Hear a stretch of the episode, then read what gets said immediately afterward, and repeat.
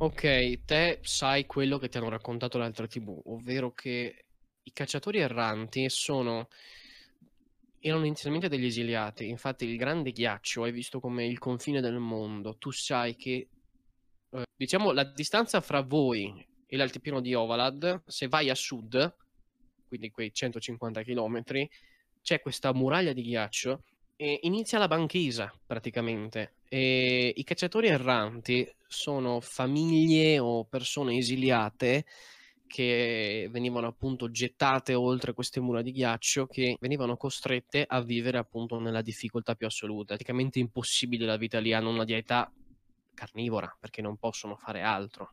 Non ci sono vegetali da mangiare. Tu sai che sono degli allevatori di lupi anche loro, ma i loro lupi non sono animali da compagnia, non sono compagni sono delle armi, cioè li usano per la caccia, sono molto più pericolosi e più grandi, sono dei lupi artici, sono neri, sono tutti neri i lupi di questi cacciatori. Tu sai che in genere se ne stanno per le loro, il fatto è che sconfinare vuol dire che hanno trovato un modo intanto per superare le, la, le mura di ghiaccio e tu sai che è un popolo aggressivo, cioè tu hai sentito delle storie nei loro confronti e sai che non fanno prigionieri, ecco. Guardo, guardo mio padre negli occhi e gli dico faremo tutto il possibile per tornare. Ma in caso non dovessimo farcela, devi promettermi che non ti prenderai nessuna colpa.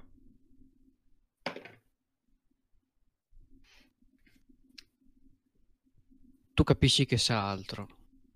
Eh, è tradito un pochino, cioè lui ti ha spiegato che eh, stanno sconfinando, ma è molto probabile che sappia anche il motivo. Ok. Solo che non te lo, non te lo dice e annuisce, non, non, dice altro, però dal suo sguardo, un po', diventato un po' tremulo proprio per, la, per l'agitazione, capisci che sa altro. Prima che me ne vada, c'è qualcos'altro che devo sapere? E guardo proprio negli occhi fisso del tipo... Ok. Fammi un persuasione. 15. Eh, lui ti guarda, sostiene il tuo sguardo e vedi che ha ripreso un po' della sua fierezza e compostezza. Se volessi definire tuo padre in una parola è fiero, mm. un po' in tutto quello che fa. Lui sostiene il tuo sguardo e ti dice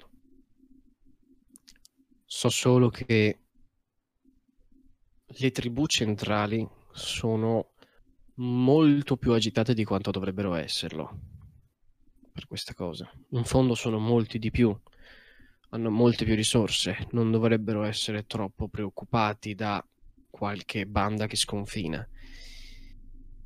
Il fatto è che mi è arrivato un messaggero d'urgenza ed era palesemente preoccupato. Pare che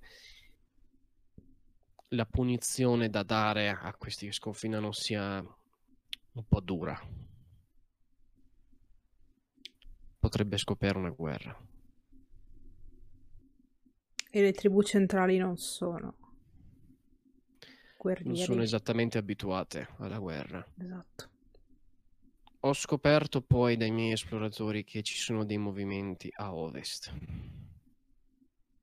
oltre il lago di Nazcan. Che tipo di movimenti? Pare che quelle popolazioni abbiano iniziato a uscire un po' più allo scoperto. E so che un loro villaggio è stato attaccato di recente, appunto da, dai cacciatori erranti. Hanno trucidato qualunque forma di vita.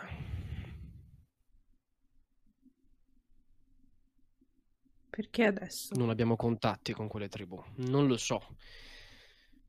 Eh, la stagione fredda sai che ha molta importanza per, per questi popoli. Evidentemente era un anno chiave. Non, non, lo so, non conosco così bene le loro usanze. So solo che si sono mossi tutti e devo ricevere informazioni dal confine orientale, ma sai bene che le negoziazioni con il Regno dell'Acqua sono difficili. So solo che tutti sono molto tesi e molto agitati. Io conosco qualcosa di particolare o di particolarmente legato a questa vicenda eh, allora, dalle sai... mie conoscenze della tribù, mm-hmm. insomma, dei rituali. Allora, te sai che le divisioni sono di origine molto antica. Le... All'inizio, da quanto ti dicono le loro leggende, poi ovviamente le storie in Eldamas sono diverse per loro, per le storie in Eldamas, l'umanità è nata in Eldamas, ma le leggende di questi popoli dicono che gli dei camminavano un tempo in quelle terre e che erano tutti figli degli dei, tutti uniti, ma il dono della magia li ha divisi. Te sai che danno estrema importanza al, alla realizzazione del loro compito come popolo. La tribù centrale si considera l'equilibrio, il perno. Infatti si tratta popolazio- della popolazione più stabile, più civilizzata.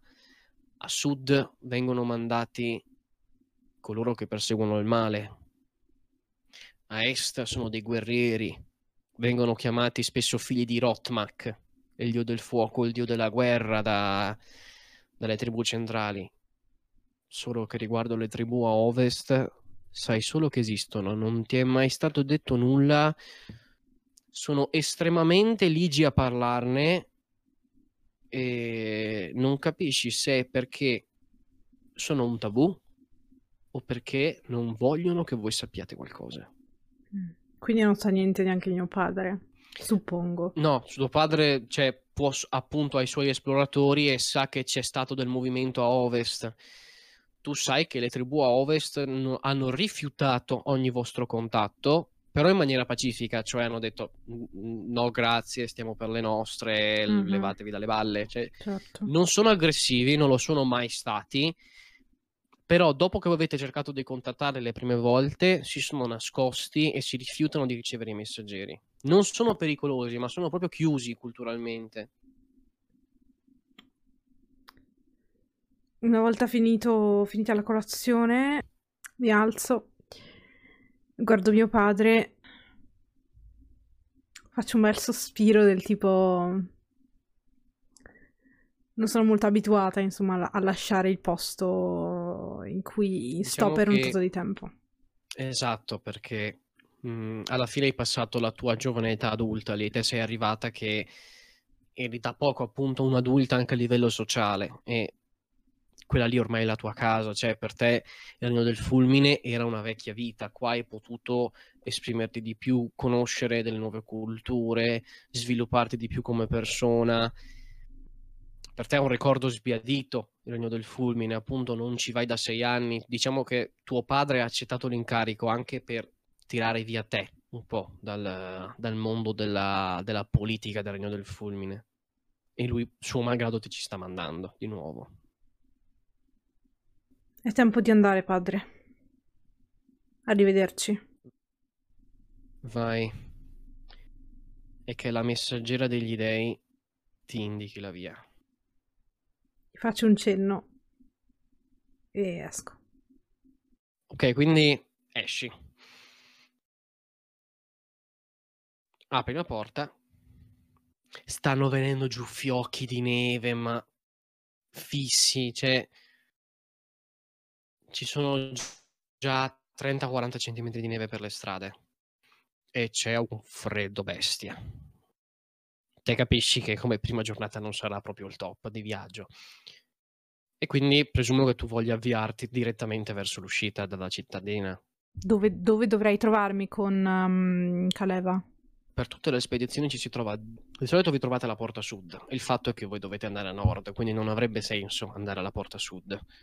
Quindi diciamo che fai uno più uno e dici devo andare alla porta nord. Cioè, sì. eh, sai che Caleva di solito non entra in città, si può evitarlo, non perché no, a lei non piaccia, ma perché eh, è vista un po' in modo strano. Diciamo che quelli del Regno del Fulmine sono molto simpatici e vi mandano um, un po' i reietti della società a lavorare, eh, a volte anche menti brillanti ingegneri, architetti, eh, armaioli, però sono coloro che agiscono un po' di testa propria, quindi un ho una magagna ogni tanto gestire le...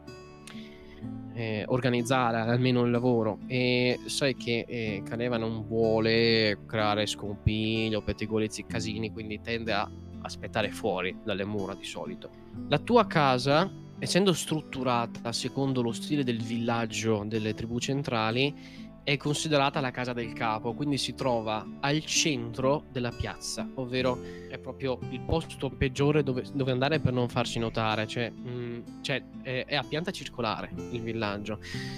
E siete stupiti del fatto che sia abbastanza regolare, ovvero è diviso in spicchi in quartieri regolari, cioè questi quartieri molto geometrici al loro interno presentano il sistema ipodameo. Mm. La città in sé non è costruita col sistema ipodameo, ma i quartieri lo sono. E appunto quelle quattro vie per le porte nord, sud, est e ovest convergono in una piazza circolare al centro della quale sta la casa tua e di tuo padre. Quindi da qui puoi andare ovunque in città. Perfetto. Allora prendo tutte le mie cose mi avvio verso la porta nord. Ok, capisci che sono verso le 9 del mattino e, e, che è abbastanza tardi perché appunto si sta avvicinando la stagione fredda, la luce dura poco, non si può viaggiare di notte nelle terre perdute, c'è veramente troppo freddo, bisogna trovare un riparo o comunque fare un accampamento, quindi capisci che hai perso almeno due ore di cammino e in un terreno impervio può cambiare parecchio le cose mentre ti avvii a passo abbastanza spedito in realtà anche perché sai che eh, appunto Kaleva è un po' irritabile sull'orario cioè appunto perché mm-hmm. lei è un'esploratrice è infastidita quando qualcuno se la prende Ops. comoda ok e te ti avvii per la via principale la città è già sveglia di per sé tu vedi che c'è qualcuno che sta già tornando dal primo turno in cantiere, sta tornando per scaldarsi.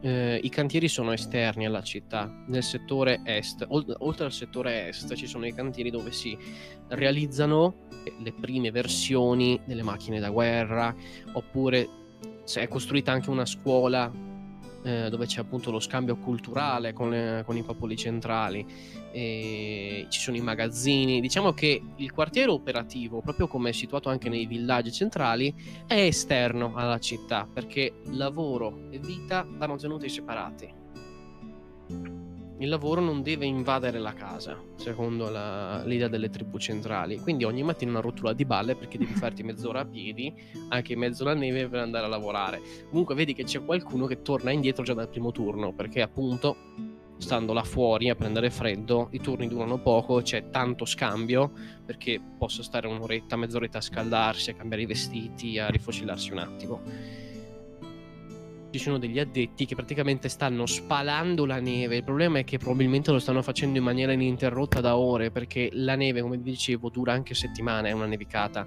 Adesso vi spostate verso la regione un po' più calda a nord, però giù a sud te sai che sì, sì. Cioè, puoi, puoi, annegare nella neve praticamente, cioè bisogna stare attenti anche solo a muoversi nelle regioni più, più a sud. Eh, la città non è molto grande in realtà, in, uh, conta che se non ci fosse la neve, cosa abbastanza rara in realtà, tendenzialmente solo d'estate non c'è neve, per le altre volte c'è comunque un po' di nevischio, un po' di umidino, quindi però adesso appunto sta arrivando l'inverno, ci sono, c'è una bella neve anche se le vie princip- principali sono state liberate senza neve ci metteresti un quarto d'ora, conta che adesso c'è neve, c'è un freddo cane, ci metti 5-10 minuti in più. La gente che vedi per strada è appunto imbacuccata, eh, che sta tornando dal cantiere, o qualcuno invece si sta avviando per, per il suo turno al cantiere, però niente di particolare. Tutti i cammini delle case sono accesi, dal primo all'ultimo, perché ci sarà meno 10, meno 15 adesso quindi c'è un freddo, della, un freddo porco. Se vogliamo la definizione scientifica. Esatto. e quindi appunto ti avvii verso la, le mura. Le mura eh, in realtà non sono appunto mura, si tratta di palizzate di legno alte intorno ai 5 metri. Praticamente sono dei tronchi d'albero ai quali sono stati rimossi corteccia e, e rami legati fra loro, mm, impalati nel terreno. Questa è una cosa che avete fatto voi. In generale le, le tribù centrali non piazzano sistemi difensivi perché appunto non ne hanno bisogno, sono un popolo veramente pacifico. Solo che voi, primo per diffidenza, secondo perché per voi hanno delle palle quadrate enormi queste delle tribù centrali, eh, i predatori sono pericolosi nelle terre perdute, loro invece non, non si fanno problemi, non hanno mura difensive, vivono in sintonia un po' con la natura, sanno come trattare con i predatori e quindi è una cosa vostra, diciamo, la, la, palizzata, però non stona, perché comunque avete usato la legna, non, non, le mura, avete cercato di non renderle troppo spaventose, perché nel Regno del Fulmine si tende a utilizzare un'architettura maestosa col marmo, quindi anche mura alte 30-35 metri. Eh, vi siete basati su qualcosa di semplice ed efficiente. Sei di fronte alla porta d'uscita, che è, è aperta ci sono effettivamente dei portoni, perché se no non servono a niente le mura se c'è, se c'è il buco. I, I, portoni appunto sono aperti e c'è un via vai in realtà molto leggero di gente, passa una persona ogni 30-40 secondi, non, è, non c'è una calca, ecco. non è che ci sia molto tempo per oziare nelle colonie. Ok. Cosa vuoi fare prima di uscire? Se vuoi fare qualcosa o se vuoi proprio... No, in realtà vorrei uscire e trovare al più presto la mia compagna. Ok, allora esci e alla tua sinistra ci sono tre cavalli. Sono i cavalli delle tribù centrali. L'animale con cui hanno più sintonia in assoluto, persino più dei lupi che allevano con amore, proprio perché loro, eh, le tribù centrali, allevano il lupo come compagno di vita. In generale, chi possiede un lupo diventa un compagno di vita, un compagno di avventure, di caccia, cioè si vive insieme all'animale. L'animale f- diventa parte della famiglia proprio. Mm-hmm. Il cavallo lo è ancora di più. Prima di tutto perché è un animale raro nel sud ed è un animale difficile da mantenere perché la terra non è molto generosa, quindi vengono tenuti con estrema cura e i cavalli che ci sono, proprio per la selezione naturale, sono di una razza molto resistente, ma allo stesso tempo anche molto pelosa, non sono adatti al galoppo ma alle lunghe marce.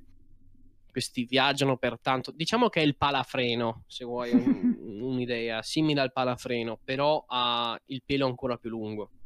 Ok. Eh, non sono di dimensioni grandi, eh, proprio per non disperdere troppo il calore, ma diciamo che è un po' più piccolo del cavallo che sei abituata a pensare. È un po' più piccolo, ma questo non lo rende più debole. Mm-hmm. Non viene usato per i lavori, viene usato proprio per gli spostamenti e vengono trattati con estrema cura. Il dono più grande che si possa ricevere da una tribù è un cavallo te non ne hai mai ricevuto uno, cioè ne hai sempre avuto in prestito. Diciamo che è l'alleanza massima che si possa avere. Anche un lupo è un grande segno di amicizia, però un cavallo è proprio il top, anche perché appunto non ne ha la colonia di cavalli. I cavalli che avete avuto all'inizio sono morti assiderati perché c'è troppo freddo e non erano abituati a quel tipo di clima. Ci sono appunto tre cavalli eh, con delle selle massicce in pelliccia non appunto intesa come cuoio, ma proprio pelliccia animale con una specie di coperta sul dorso, delle briglie che in realtà non sono tipiche delle tribù centrali, appunto perché c'è stato uno scambio culturale. Inizialmente le briglie che usavano erano briglie di corda che si consumavano abbastanza facilmente. Voi avete insegnato alle tribù centrali a produrre le briglie classiche col morso in ferro e il cuoio che durano molto di più, quindi ormai è diventata usanza per loro usare quel tipo di briglie. Le staffe, altra cosa che voi avete condiviso con loro, che ha concesso di rendere più facile la, la caccia eh, a cavallo, cosa che comunque sapevano fare tranquillamente, però è, comodi- cioè, è comodo perché non usarlo. Vedi due persone. Il primo è un ragazzo che non hai mai visto, diresti che è un po' più giovane di te, eh, ma lo diresti eh, per lo sguardo, perché a, a, a, di primo acchito, se lo guardi da lontano, invece sembra che abbia tipo 30 anni, perché è altissimo, è, è, molto più alto di te, intorno al metro 80, metro 85. Ha una barba ehm, piuttosto folta, i capelli li tiene simile a me, come ce li ho in questo momento, solo che eh, sono molto più spettinati e sbarazzini e, ed è vestito da viaggio, proprio da esploratore. Tu ha questo, questa cuffia che hanno loro, che noi la riteniamo ridicola, ma per loro invece è segno di... Il vestiario è legato al lavoro. Quindi lui ha questa cuffia che indossa, che eh, gli copre il capo e appunto ha, ha il buco per il codino, quindi in realtà sarebbe un po' ridicolo dalle nostre parti, però anche l'acconciatura è legata al proprio lavoro, questa pettinatura è comoda, consente di muoversi, quindi tendono ad avere questa gli esploratori vedi che è armato con una lancia, un'arma poco consona perché è un'arma studiata per la guerra, quindi è un po' particolare, che ha un arco composito eh, sempre a tracolla. Porta uno zaino molto, molto imponente, con molte tasche, diverse bisacce, però dallo sguardo capisci che è un ragazzino, nel senso Madre Natura gli ha donato un fisico imponente, un fisico forte, però proprio dagli occhi capisci che se esagerando ha 20 anni. 23, to, se proprio vuoi, però probabilmente ne ha di meno. Lui sta guardando i cavalli, si sta facendo un po' i cavoli suoi, però vedi anche una ragazza a braccia incrociate, sta praticamente battendo il piede sulla neve